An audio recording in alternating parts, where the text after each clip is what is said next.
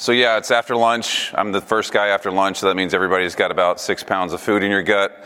You're probably going to start doing that afternoon, head bob thing. Try and keep it interesting, but we'll just go forward from here. So how many folks are fans of The Mandalorian? Right? Great show. This is the way. Even got some clapping going on. Mandalorian, super. My favorite thing about the show is that it's simple, right? The guy has a quest, and that's it. And he doesn't mess around. The mantra, the thing that they all say to each other, this is the way. ZT, this is the way. We're going to talk about why that is. But I think at the end of the day, what we should all walk away, that what we're getting into here, the value that we get out of this and the way that we approach the problem, like this is the way. This is your Mandalorian moment. So I'm going to talk about why we continue to fail. I'm going to basically bury, burn, pave over the ashes of the perimeter-based model of security. We're going to talk about some of the arguments against change that you typically run into and why those are usually not valid arguments in the first place. Which is going to be lots of memes and lots of pop culture references, so be ready for that. There was a quiz at the end. We're going to talk about what is zero trust. We've probably heard this way too much all day long. You're probably going to hear it about 700 times more, but we're going to go into a little bit of what the actual sort of history there is and then how it can be applied simplistically within the context of enterprise security. And then lastly, I'll say it again to remind everybody, like, this is the way. Cybersecurity. The market itself is huge, is massive. $400 billion globally by 2026. 2018, you were looking at about $150 billion globally. 2023, 2024, you're getting up 400. Like, look at the amount of increase that's going on there. You want to talk about a crazy CAGR? That's insane. Like, when you think about the amount of money that we spend in cybersecurity, it's actually more money than we spend on cancer research in the United States, right? The cancer of cybersecurity, the money that we spend is more than it would be to cure a disease. That's pretty staggering. Metastatic cancer treatments is about $111 billion, and that's by 2027, right? The previous slide said $400 billion for cybersecurity by 2024. Huge. This market just keeps getting bigger and bigger. But the problem is that this is not an issue of have we invested enough money. Where else in any other technology space or any other problem space would we continue to throw money down the well and not have an actual outcome? There are 717 companies that showed up last year at RSA. 717 companies that do cybersecurity, that all do different pieces of the puzzle, that do different platform things, that do different stuff within cyber. You don't find that in other technology spaces. You don't even find that in other problem spaces. You're lucky if you get to a few hundred, right? This is insane to think about the size of this market and how big it goes, and to think that we haven't actually solved the problem when we've known what's going on for 20, 30 years. The things that caused compromises and hacks 20 years ago really aren't that different from the things that cause compromises, hacks, and exploits today. Might be a little more complex, might be different pieces of the puzzle, but it's really kind of the same thing. To put this in context, if you think about the pandemic, right? Everybody's heard of the R0 value. We've probably heard that way too much by now. R0 for COVID and whatnot is 2 or 2.5 or whatever. That means that you manage to spread this thing to so many people in so small of an amount of time. It's pretty prolific. That's why we're all wearing masks in here right now, or at least sitting 6 feet apart. And when your mom comes over, you got to be like, Mom, you got to stay away. Cyber pandemic is bigger than that. Whoever heard of WannaCry, right? Anybody deal with it when it actually happened? Anybody was responsible for that? No, that was fun, wasn't it? Yeah. WannaCry, when it launched, in 24 hours, 45,000 infections in 74 countries. If you go and actually crawl through the data there, the attack has continued to spread over that weekend. 10,000 organizations, 200,000 individuals in 150 countries. That R0 value is infinitely larger than the R0 value for COVID-19, right? Think about how much money, how much loss, how much time, how much craziness we've dealt with in 1 year for COVID-19 with an R0 value that is exponentially less than WannaCry. And WannaCry is one infection with one vector across a bunch of machines. This just gets bigger, bigger, bigger. We don't not know that there is a problem here, and we continue to throw a lot of money at it, but it's pandemic level, and it's only going to get more pandemic-y if we don't fundamentally address the problems that cause this stuff. On average, according to a study from the University of Maryland, which has a really good cybersecurity program, an internet-connected computer is attacked every 39 seconds. So by the time I finish talking about this slide, 2 or 3 more machines are going to be attacked. An internet-connected machine is scanned every 7 to 11 seconds. So the moment that you take your phone, your kids log in, somebody fires up a box, VM goes live, whatever else, count to 7, and that machine's been scanned. Count to 39 or 40, and it could have been compromised. And just do that math in your head. How many people in here have more than one device with you right now? How many people have more than 2? How about more than 4? Anybody have more than 4? There's somebody in the back, right? How many of those devices are wirelessly enabled? How many of them are network connected?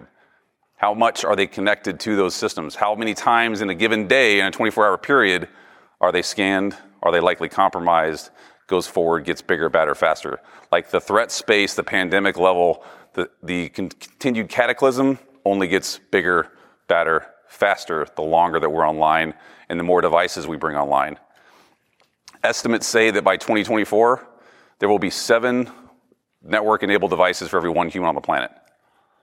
7 network-enabled devices for every 1 human on the planet. We have, 7 billion people on the planet?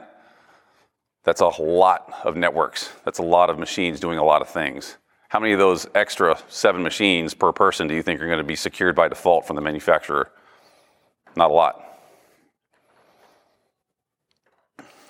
There is a frequency that takes place here. And this is where I like to kind of wrap people's head around. Small businesses are kind of the same as enterprises. A lot of times you talk to small businesses and they say, well, we're small. We don't have the same problems that enterprises do. No, you do. You have the same problems. You just probably aren't as aware of it as big enterprises are because they have teams that this is all that they do. If you look at the data, the statistics, small, less than 1,000 employees, 407 incidents, 221 with a confirmed data disclosure. Large, 8,666 incidents. Now, why is that? Well, they're bigger. They get attacked more. But it's not that they did anything necessarily that different. It's still, statistically speaking, across the numbers, is relatively the same. The top patterns, I like how they say everything else. Well, what is everything else? Everything else is just you got owned. Web applications, everything else, miscellaneous areas, 70% of breaches. Privilege misuse for big enterprises is 70% of the breach. Threat actors, everybody says that small businesses don't deal with the same threat actors as big companies. No, they do. It's pretty much in the same line. External, 74 for small, 79 for large. Internal, for small, 26, for large, 21, right? They're within a few percentage points of each other. Point being, the same actors target small enterprises that they do for mega enterprises. It's not that different. Why are they motivated? Well, guess what the number one motivation is? Money, espionage, right? Fun, grudge. Data that they go after, credentials. The number one thing they go after is credentials. Credentials gets even worse when you really look at the number of accesses and passwords that any given user has in any given day. Does anyone want to guess at what the normal sort of accepted number is around how many passwords are actually out there that are known to be compromised? Anybody want to guess? Pick a number. 100 million? Huh? Try 300 billion. Right? This is when you're like Matthew McConaughey there, like taking a deep drag off of that cigarette. 300 billion. If you do the math and you crawl through it and you say, well, if I've got the average of 3 devices per person, how many folks in here have more than, say, 25 accounts that you use for personal stuff, right? How many folks in here have more than, say, 50 accounts that you use for business? 25-ish, right? So you're one person with 3 or 4 devices with 50-plus accounts, each one having a username and a password, that have all been breached somewhere that's out there. The numbers just continue to get bigger, bigger, bigger. If you're going to solve a problem, if you're going to look for where the bad guys are going to go, it's going to be around users, credentials, accesses, those types of things. And if you don't deal with that, you should be smoking that cigarette like he is right there. The odds are not in the favor of the defender in most places. The only place where you're actually doing well with this is if you happen to be the Mandalorian, you're facing off with stormtroopers because they can't shoot for shit. They'll miss. If you play the odds around emails, around phishing, 1 in 323 emails that you get is malicious. How many emails do you get in a given day? How many emails do you get in a given week? How many emails do you get in a given month? Again, take 300 billion compromised usernames and passwords, take 1 in 123 or 323 emails being malicious, start combining that into the picture, more and more and more and more, right? It's not looking good for the home team if we continue to try and solve the same problem the same way. It's just going to lead to more and more and more and more compromises. More technology does not fix this issue. We talked a lot about phishing training, right? This morning, Danny and I were sort of poking at it. Danny likes to talk about people being dumb and those types of things. I like to say that I can train you and I can try to help you, but I can't fix you. How many folks have been through phishing training in the last 12 months? How many folks really enjoyed that phishing training? Probably very few of us, right? Unless you got some good content. The percentage of organizations that have had training or awareness sessions in the last 12 months, look at the spread there. Businesses overall, globally, only about 10%. So only about 10% of businesses are even training on phishing globally. We have this massive market that's built around this, and we have billion-dollar companies out there that are supposed to be teaching people about cybersecurity and phishing and anti-phishing and all those other things, and only 10% of businesses are even engaged. With small companies, 25%. We do a little bit better in small, a little bit better in medium size. Finance and insurance, not too great. And then charities, which is an area where you wouldn't think they would be targeted because they just try and do nice things for people, they get gone after all the time. If that low of the threshold is what's occurring, then how much possible compromise activity do we have on top of that? Remember, 1 in 323 emails is a phish. If you've only got 10% of your workforce trained, how many folks are likely to cause a compromise? And hey, users be users. Right? Users do user things. This is one of my favorite slides I've ever used in a speech because you can see this is somebody that has an RSA token for multi-factor auth and they're not at home. So what do? They actually set up a webcam to take a picture of their RSA key while they're somewhere else doing work and they're streaming it over the internet. So right, this is like MFA fail 101. And the best part about it was when they put this up there, if you did a little bit of digging on Shodan, if you've ever used Shodan, there was like 7,000 people that were looking at this particular piece of content. So their MFA was basically live streamed to the World Wide Web. Users are users. I would guarantee that this person, because they knew enough to set up a webcam and take a picture of their RSA token, they're relatively technically savvy and they definitely understood what it meant for MFA. They just chose to go the lazy route and figure out a way around it. And they compromised God knows what else because of the way that the system was set up. Users be users. I can't fix you. I can't make you not be you. Should I continue to try? Users be users. 7% of Americans, and this is an actual validated study, think that chocolate milk comes from brown cows. Right? That's roughly 16 million Americans, which is larger than the population of a couple states. They don't think that chocolate milk is cocoa and sugar. They think that brown cows make chocolate. Well, where does strawberry milk come from then? But I mean, reality, the point here is, do you think that you can train people that don't live and breathe this every day to do things that they shouldn't do when we can say unequivocally, grown people, 7% of the population of the United States does not understand the concept of cows make milk and you put cocoa and sugar into it. That chocolate milk does not come from chocolatey cows, right? Users be users. They do user things. They're going to cause compromises. They're going to be the avenue of exploitation. If you work in SecOps, I mean, this is basically our job. Danny had the thing this morning of Austin Powers getting stuck.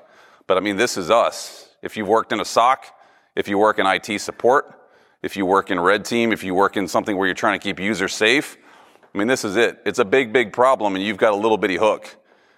And all you can do is just continue to dig and dig and dig. And hopefully the tide, the current, the users don't decide to go even harder into the sandbar, which happens pretty often. I'm sure everybody in here that runs a SOC or works in a SOC or whatever else thinks that this is pretty much how life looks for you. It's a big dig, and it's not a very easy thing to get out of. If you look at the math, if you look at the data, where is the likely avenue for exploitation? And this is over a 10-year life cycle. Brute force of stolen creds. What does that mean? Users are the ones that cause those, right? Users, how many people have bad passwords out there? How many folks in this room reuse a password on more than one site? I do, right? I don't use it on anything I care about, but I do it because I don't want to use a 37-character password for where, you know, me setting up a golf tee time. Doesn't matter. People are going to cause compromises, users. Second thing is passwords, phishing, applications, and endpoints. Those are the majority of the problem that you deal with when you talk about stopping compromises. But we apply technology everywhere all the time. Like I said, 700 plus companies at RSA. We spend more money on cybersecurity than we do on researching and curing metastatic cancer. But this is where the problem lies. This is where the fix has got to be applied. This is where the strategy has to go to start making things better for everybody as we continue to get better in this space. If you do other things, you're solving the wrong problem at the wrong time. Does this sound relatively familiar? You've probably heard this from lots of different vendors in the space. 582 information security professionals responded. 50% said they do not believe their organization is prepared to repel a ransomware attack right now, this minute. 50%. So if you're in a room of 80 people, 40 of them basically will flat out say, we are not ready to deal with ransomware if we get hit. That's pretty scary when you think about how big we have it out there. 75% of companies infected with ransomware were running up-to-date endpoint protection. They were running AV. Great. So what? What does most ransomware do? Calls PowerShell, does things out on the internet, all the stuff Danny talks about that shouldn't be allowed to happen. 75% of them, they were running AV. We had the most up-to-date, multi-billion-dollar whatever that we got from somebody that had raised a whole bunch of money, and it didn't stop it. Why? Because it didn't deal with the fundamental problems.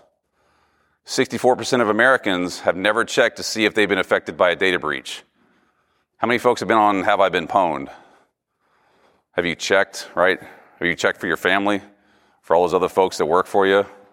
64% of Americans. I bet it's probably slightly higher than that because the group is not quite that large, but 64% have never even looked to see if they've had one of those bad passwords, password 123, that's been compromised, that's tied to an account that they use to authenticate to something that probably touches a piece of business infrastructure somewhere. Sonatype also found that supply chain attacks on open source software surged by 430% as of 2020. Now I'm guessing they're probably counting in some of the stuff that went on with SolarWinds in there, but regardless, 430%. How many folks in here use open source software for stuff? How many folks have developers that use open source software to build things that they put into their systems? It's really, really bad. Like the problem space that we deal with, the overall size of the market, the fact that we continue to throw lots and lots of money in there, and the way that we try and address the problem that we haven't fixed it for 30 years. I mean, this is kind of what we should all be thinking. We're all going to die. Like that's how bad it could be. It's a big, big issue. Bad space, lots of compromises, solving the wrong problems. We're still not fixing the issues that we should be fixing.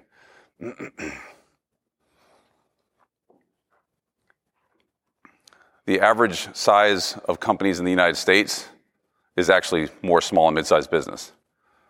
If you look at the numbers and you compare the two, you can see that 64 million roughly, and that's not including single person companies, relatively rival large enterprise.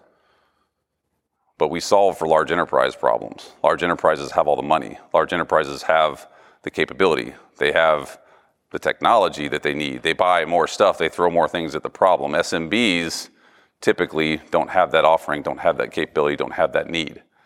But they're just as large, almost statistically within a few percentage points of an enterprise. Why should they solve the problem any differently? Is it because they don't need to do the same things? Well, no, we've proven that. Is it because they don't know what the problem is? No. Is money not been thrown at it? No. What is it really? Why are SMBs not able to solve the problem like everybody else? It's because they're not a focus. This is a survey that I conducted recently to try and see if people on basically Twitter, LinkedIn, and those types of things thought that SMB security is a focus area for the big cybersecurity technology providers. And I put a key word in there that I don't think a lot of people paid attention to, was real focus. Do SMBs get the same treatment from big enterprise providers that everybody else does? when I was at Forrester, I can tell you repeatedly that I did workshops with some of the biggest providers on the planet. And most of the time they were asking, how do we grow the business? How do we get more customers? How do we grow more clients? How do we serve things bigger? How do we gain more revenue? Well, the answer from me was always, well, you need to serve the SMBs.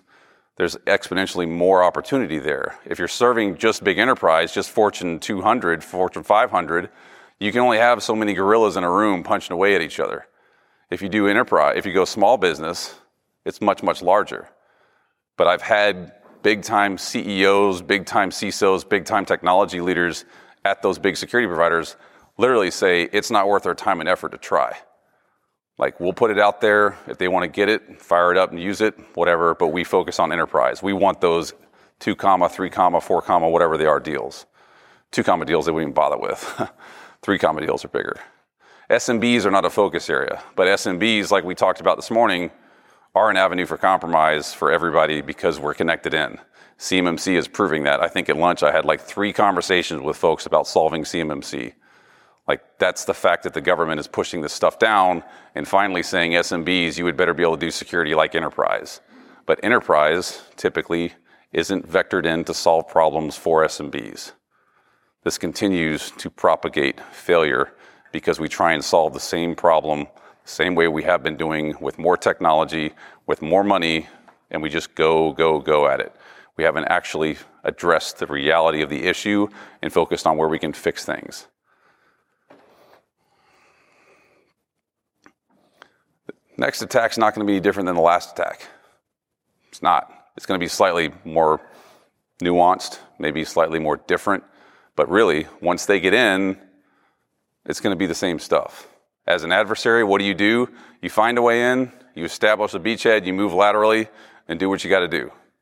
I mean, that's how it works. And then you find a way out, you maintain connectivity, establish persistence, and just continue to go forward and do more. And at the end of the day, when you do get found out, because you probably will, you've got enough accesses and enough long-term capability that it doesn't really matter. You'll come back later. Even if you look at SolarWinds, SolarWinds sat there for a couple of weeks to try and stay underneath the noise floor, and it wouldn't have been for, except for a couple of employees that were really paying attention to a multi-factor auth thing that went on, we wouldn't have found out about what was going on with this entire compromise in the first place. But it was the same stuff. If you go back, you can see that somebody will say, well, SolarWinds was entirely new. We haven't seen this type of thing before. No, not true. If you look at what happened with Maersk and Norsk Hydro, they were attacked in a very similar fashion. Basically, they got DLL from somebody that they had software connections with. It did the exact same things, proved the model. Just so happened that ransomware worked for that particular attack, and they did what they do because the Russians like to train their cyber ops stuff in the Ukraine, and that's where they started this attack, and it worked its way over to Maersk and Norsk Hydro. That was a 2017 thing, 2016-ish time thing, that was getting ready, practicing for what happened in 2020. But it was the same stuff. It really wasn't that different. Once they get in, they do the same things. If we solve the problem the wrong way, we continue to allow them to escalate and win. And if you use a bad password and you blame an intern, it's really, really bad. SolarWinds 123, every other hack. Like, I like that picture from Pam on The Office where, what's the difference? It's not. Somehow, some way they got in. They're in, they did what they need to do. If it was SolarWinds 123, then it's just like every other hack that we've ever known about because somebody had a bad password and admin credentials, and they moved through the system. But it's not that different. You find where you're going to go, you get access, and you move, and you continue to establish beachheads.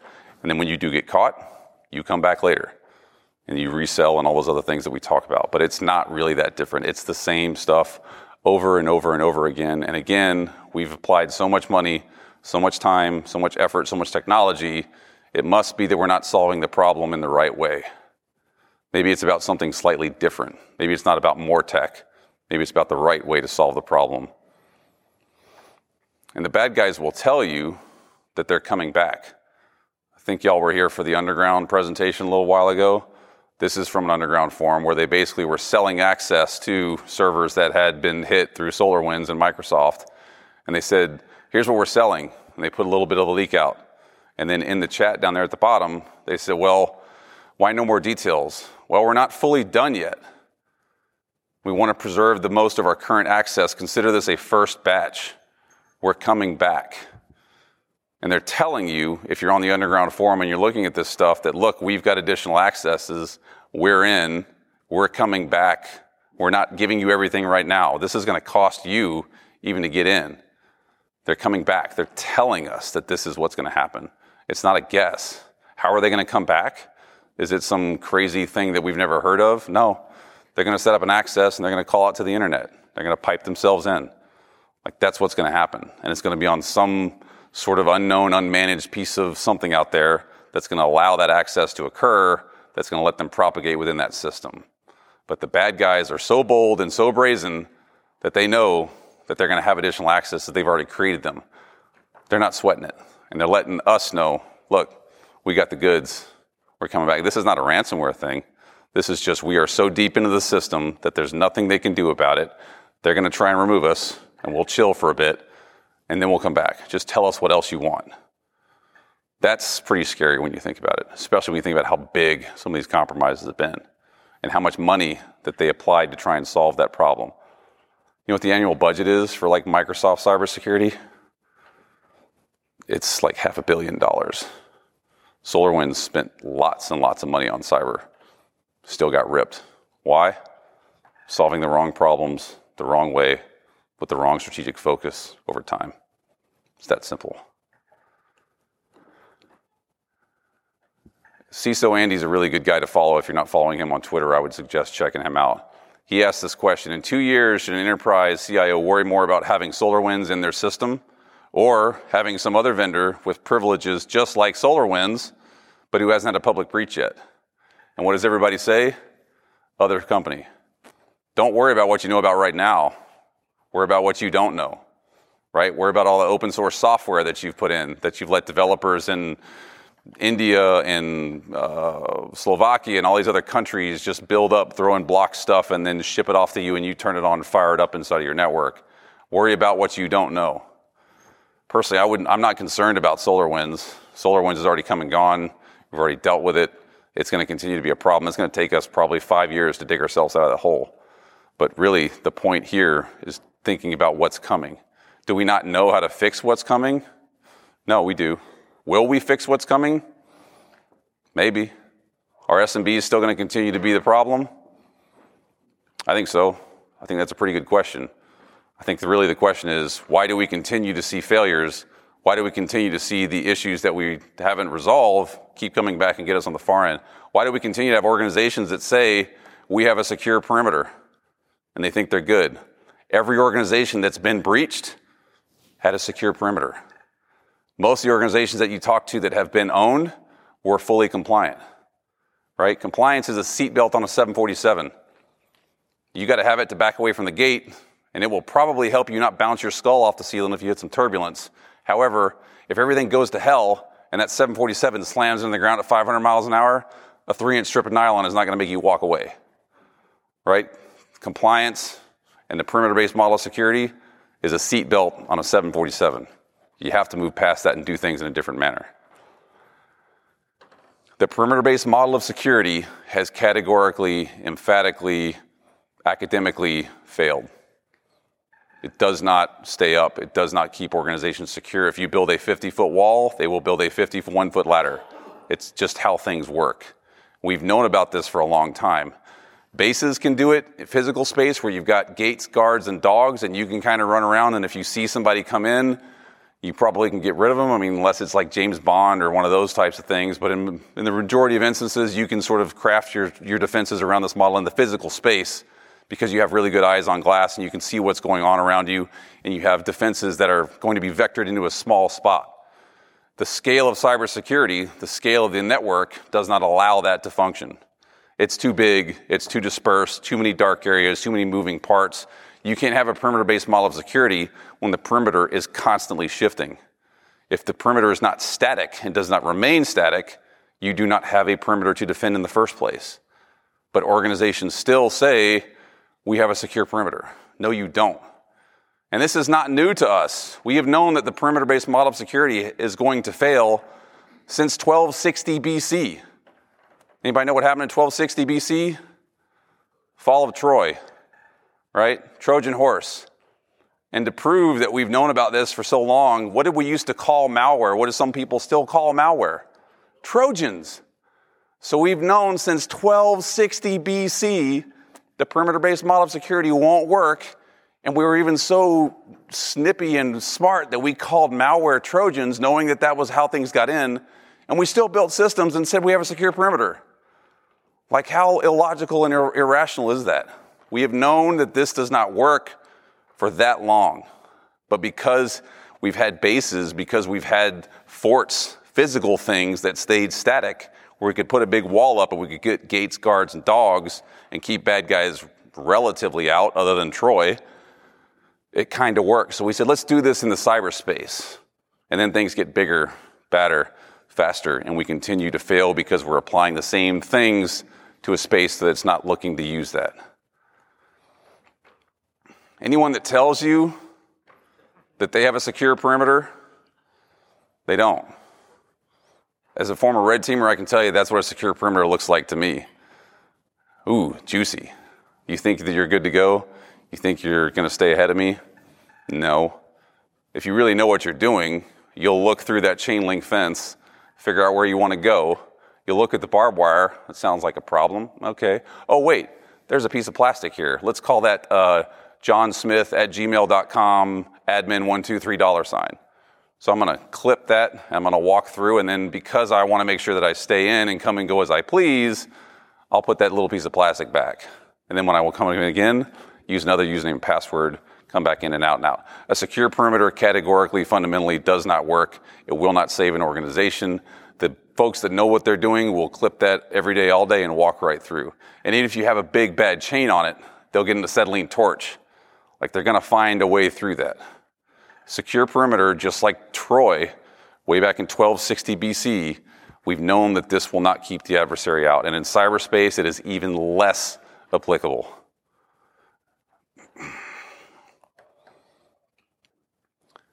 Folks will argue, too, that their business is cyber smart.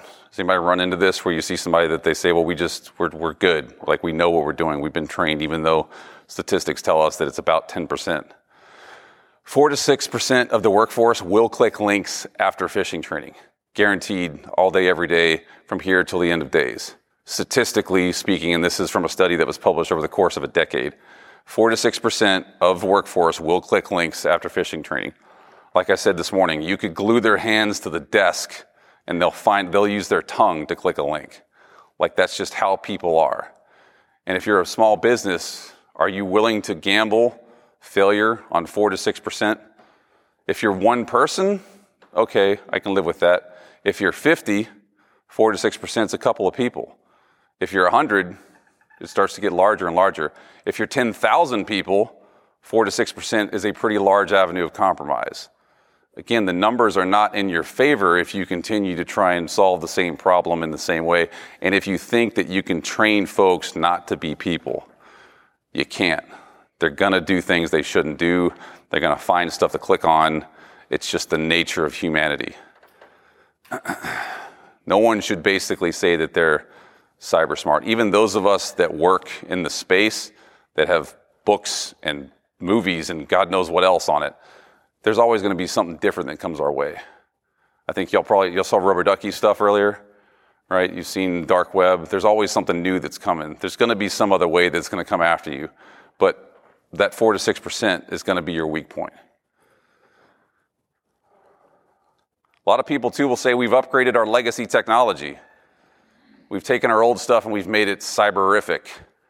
Okay, like what? Well, we're using this different firewall. All right, well, what else are you doing? Oh, we've taken this on-prem thing and we've sort of kludged it, and now it's sort of on-premy, off-premy, sort of cloud-ish. So that's our proxy, our reverse pseudo-proxy thingy. Okay, cool. But what you've really done is you've taken something that wasn't necessarily meant for what it's going to be used for, and you've strapped an M60 to its back and called it weaponized. I mean, that's kind of a four-wheel drive llama, I guess, because it's got 4 feet. And it does have an M60 on its back, but it's not really meant for warfare. Like, I don't think most people would freak out if that thing came rolling across the plane at you. Matter of fact, you'd probably die from laughter because you'd be like, what is going on here? if you've upgraded legacy technology, if you've taken old stuff that was meant for something relatively simplistic that you used to use for like IT, and now you've called it a cybersecurity control, you've just basically weaponized the llama and thought that you've solved the problem. It might be more mobile, which that thing's definitely mobile, but it's probably not actually would you rather have a llama with an M60 on its back or an Abrams tank? I'd rather have the Abrams tank because it's built to fight. A llama with a M60 is cool, I think. Tank, way cooler for sure.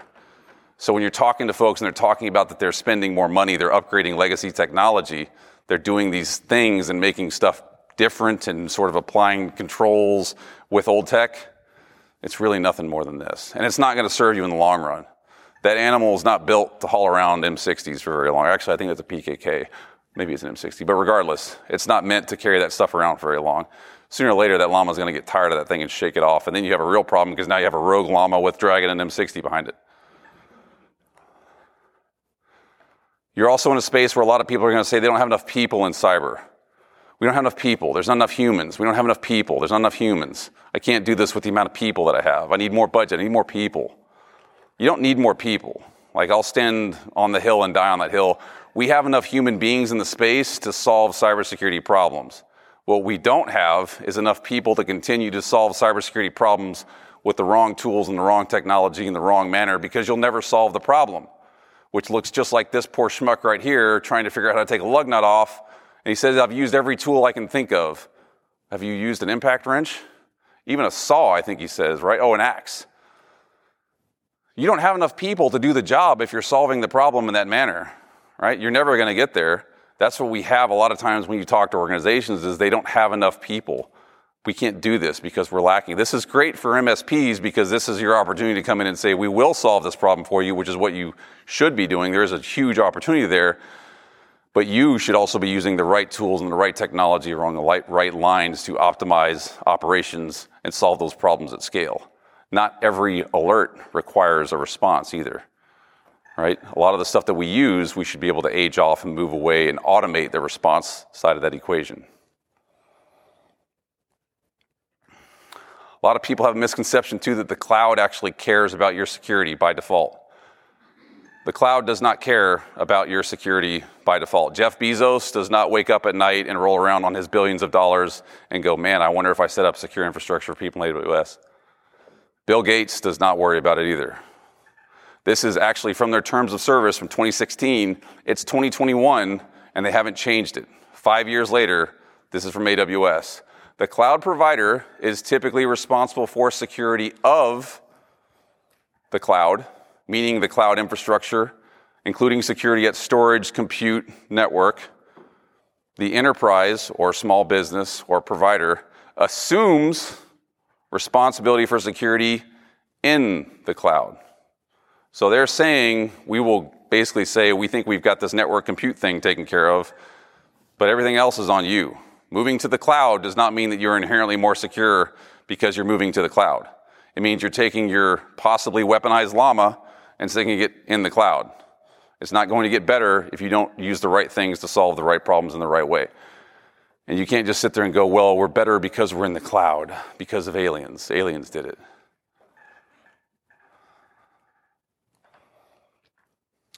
Most organizations that move to the cloud, that use open source software, that do things outside of the bounds of their typical enterprise perimeter, which we've already said is a failure, right?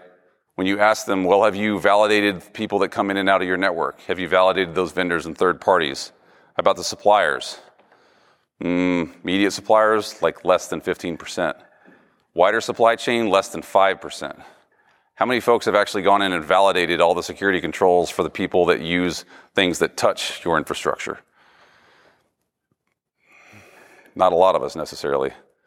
How many folks have actually gone into cloud infrastructure and said, well, these guys are talking and remoting into my system, so I want to make sure that everything that they use on the far end is secure before they get to my cloud? Probably not a lot of people. This is the same thing for mega enterprises. This is exactly what has occurred with a lot of these organizations that you see, SolarWinds, US government, Microsoft, et cetera. It's because you don't have the time most of the time, right? You sort of take it for granted that somebody else is secure, that they're remoting into you and that they are more safe, that they've taken the time to get things right. They probably haven't, right? Think about the numbers of this.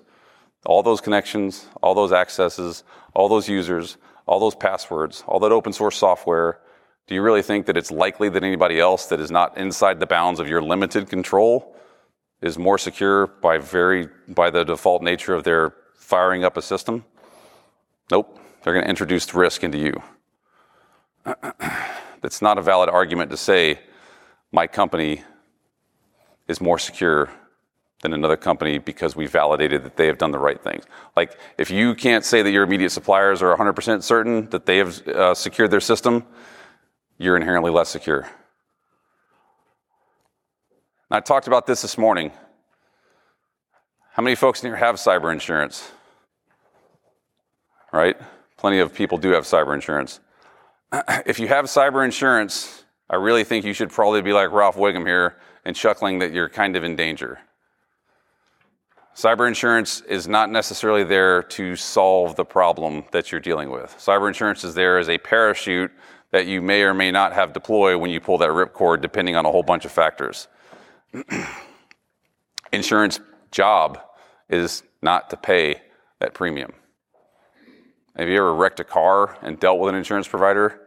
Right? They don't just come rushing up after you wreck and say, oh my God, you destroyed your car. Here's a big giant check. No, they say, well, you've got to send us pictures and you need to go off and figure out what's going on. We're going to send an adjuster out there and we're going to figure out the depreciated value of your system. And then we're going to give that to you. And you sit there going, well, I've been paying insurance with this company for 25 years. I've paid for this car 5 times over. They say, well, I'm sorry. That's what your policy says. If that works in the automobile industry that way, how do you think it works in the cybersecurity industry, where it's very likely you may not even be able to say what happened, when, how it happened, where it happened, who did what?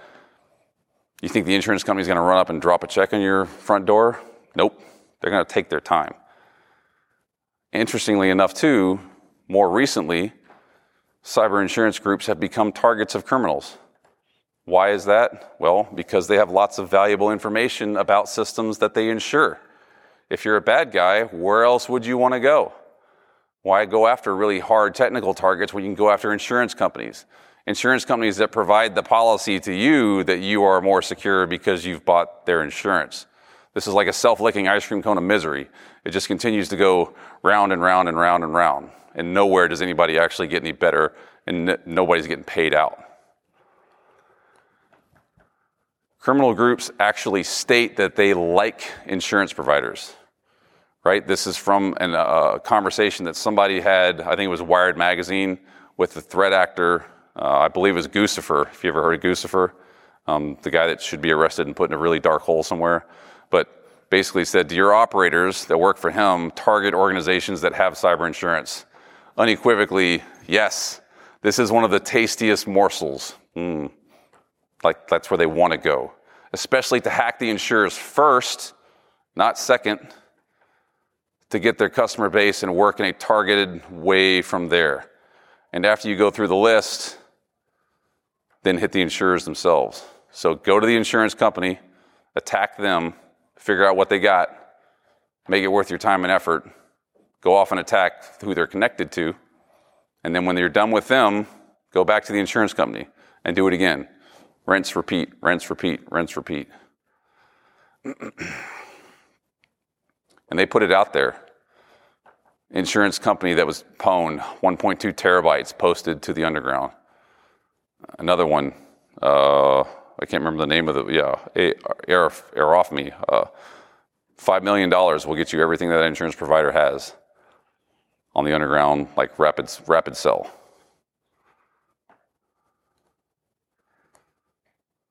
Chubb. Anybody got Chubb insurance in here? If you do, you probably want to get on the phone with them.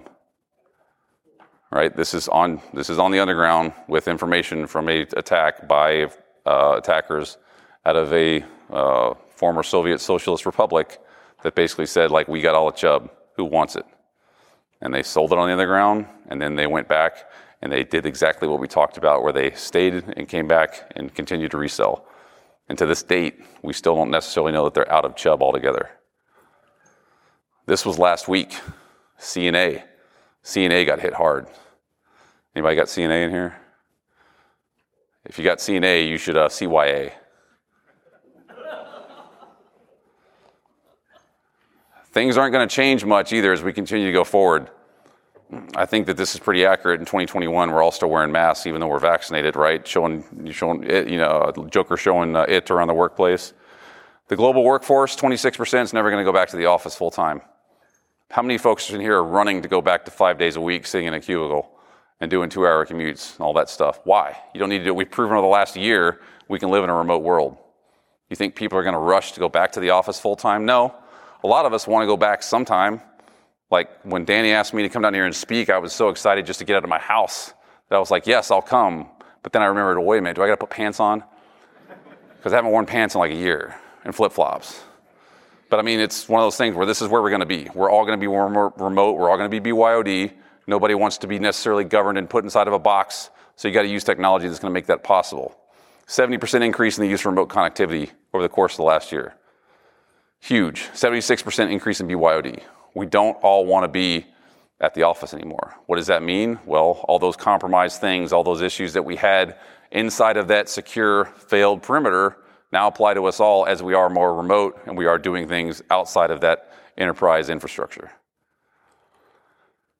We're all way outside the perimeter right now. In reality, what that looks like for us is basically like this scene from Resident Evil, where hopefully we're way up on the hill and we can see the perimeter of the infrastructure we want to get to, and there's a whole lot of bad between us and there, and we have some way of getting from this to that. That's where ZT starts coming in. That's where the things that we've talked about this morning start playing in the space. There's a movement going on around this. And it's zero trust, right? 78% of organizations are moving to embrace ZT globally. A lot of them will say, we're on the path, we're just starting, we got a ways to go. Okay, great, work your way there. This is going to take time. 9% of the DoD has adopted ZT as a long-term strategy. I did a workshop very recently with a major DoD enterprise. They said flat out their plan to get to ZT was 2030. Like, that's how long they're scoping this out. So they realize, and to their credit, they said, it's taken us 30, 40 years to get where we are. It's going to take us a decade to get better. And they're the DoD. They can print money. Like, anything they want, they're going to continue to buy and throw it in that system. But for them to realize it's a decade's worth of growth, that's pretty significant. Like, the rest of us should realize it's going to take time to continue to get to that next spot. 13% of major financials, 14% of healthcare, 89% of security and risk leaders agree. 9 out of 10 technology people, especially cybersecurity technology people, agree the perimeter-based model of security has failed. If you can get 9 out of 10 technology people to agree on anything, that's significant. The total addressable market for ZT is about $40 billion. And that's not even including if you tie services on top of that. Like, this is a big, defined market that continues to get bigger because of the fact that we address the fundamental issues, we remove all the arguments, and we do the things that we need to actually secure infrastructure the right way. How many folks in here recently have heard of SASE? SASE, Secure Access Service Edge, right? It's kind of comical that that's the best term that Gartner could come up with from a former Forrester guy, because anytime they tell me that they're focused on SASE, I think of this. And I don't know many CISOs that want to run to the board and be like, I'm SASE, child. It's zero trust, right? That's what you're trying to do. Zero trust network access, those types of things. Number one, it sounds a lot cooler than saying you're SASE. But number two, it's been around a lot longer. It's a fundamental approach to the problem. Zero trust. Categorically, this is what it means. Never trusting, always verifying. Like, that's it. It can be that simple. Don't trust, if you're from Texas like me, don't trust nothing, right? Never trust, always verify. The definition, the academic definition for zero trust, strategically focused on addressing lateral threat movement within the network by leveraging microsegmentation and granular enforcement based on user context, data access control, location, application, device posture. If you are doing those things, you are enabling zero trust in some particular way, shape, or form, right? In some way, you are doing ZT. Why not actually call it something strategically to help everybody else understand what you're doing and why you're doing it? There's a lot of value to being able to say, we subscribe to enabling zero trust instead of we do security. What is security? Security's big, broad. Zero trust is this. This has been around for a long time. I talked this morning about the fact that this has been around since 2003. Anything in the technology space that's been around for 20 years and has modified and changed with the space and has become something that is an industry standard across the globe is probably worth looking into. And you can see that it's changed from 2004, 2003 time, where it was network access control, sort of death by firewall, to now where it's moved into identity, conditional access, all those other things that we talk about, the bigger, broader portfolio of needs. There's books being published on it. But it's continued to evolve as technology in the space has become enabling for zero trust. And this does not have to be super complex or super hard. We're solving relatively simple problems if you boil it away and look at it in the right light. If you say, what are the three things you got to do? It's this, with everything all the time. Verify explicitly, least privilege access, and assume breach. Danny talks about that all the time. That's it. That's ZT in a nutshell. If you say nothing else during a workshop, that's what zero trust is. That's what zero trust needs to get to that space. If you say, well, how does this work for an organization? It can be this simple. Think about it this way. People need access to resources. People make things happen in businesses. People need access to resources to make things happen. I need access to my O365.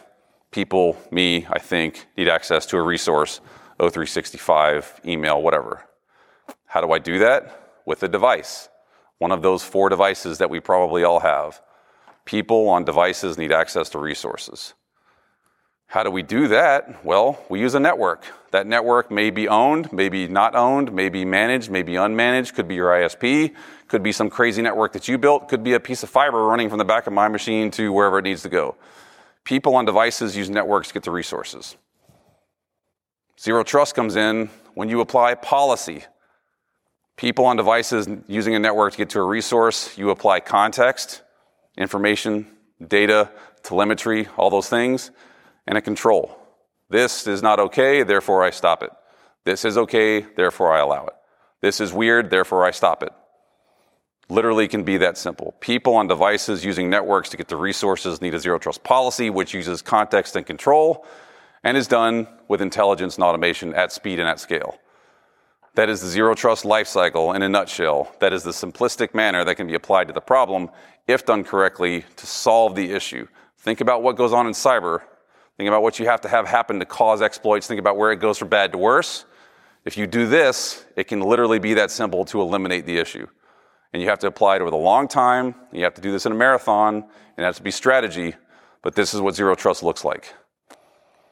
You may have heard of BeyondCorp from Google. BeyondCorp is Google's version of zero trust. And Google has been running with BeyondCorp since they got owned for Operation Aurora. Have you seen Google in the news with a major breach in the last couple of years? Nope. You know why? Because they moved to BeyondCorp, because they moved to zero trust for all employees globally, right, across the entirety of their infrastructure. If it works for Google at that size and that speed and that scale, why can't it work for a company of 50 employees?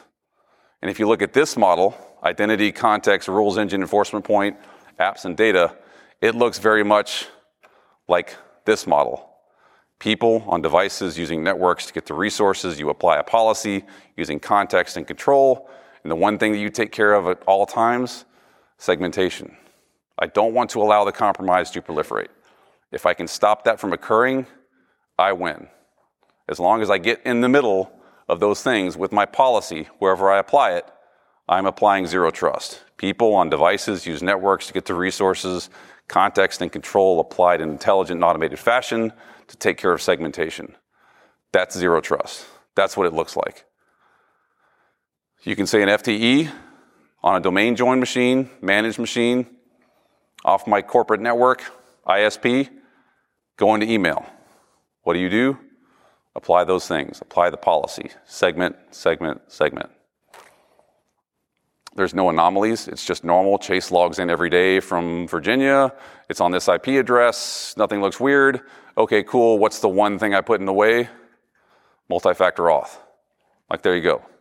That's a zero trust policy with segmentation applied across the lifecycle of people on devices using networks to get the resources. You can put all whatever technology you want, pick it, throw it in there. As long as it maps into that particular approach, It is enabling zero trust, and it is solving the problem with a zero trust manner. And the bad guys do not win all the time.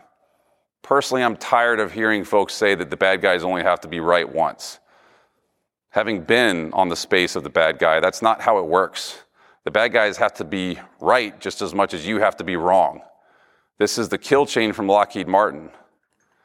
You've probably all seen this, but if you really think about it, for the adversary to win, to walk away without having that capability set I talked about with that life cycle, you can't control a couple things in here. You can't control them reconning you. You can't control me driving around your house and looking at your house to figure out where you're weak. I can do that all day, every day. If I do it too many times, you might be able to get the cops to come look at me and they'll probably tell me to go away, but guess what? I'll come back later.